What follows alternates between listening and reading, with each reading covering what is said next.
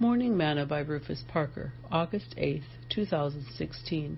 For when we were yet without strength, in due time Christ died for the ungodly. For scarcely for a righteous man will one die, yet peradventure for a good man some would even dare to die. Romans 5, verses 6 and 7.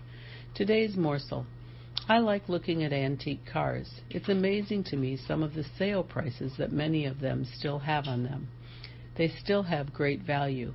But I've noticed that a lot of people do not know the importance or value of some of the heirlooms that their parents have passed down to them.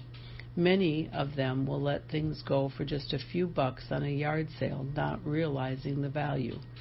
Somewhat like today, so many do not understand how valuable they are to Christ. They are willing to put themselves on sale to Satan for only a small price, not realizing how much Jesus paid for them. Paul said, For when you were without, yet without strength, in due time Christ died for the ungodly. For scarcely for a righteous man will one die, yet peradventure for a good man some would even dare to die, in our scripture reading today.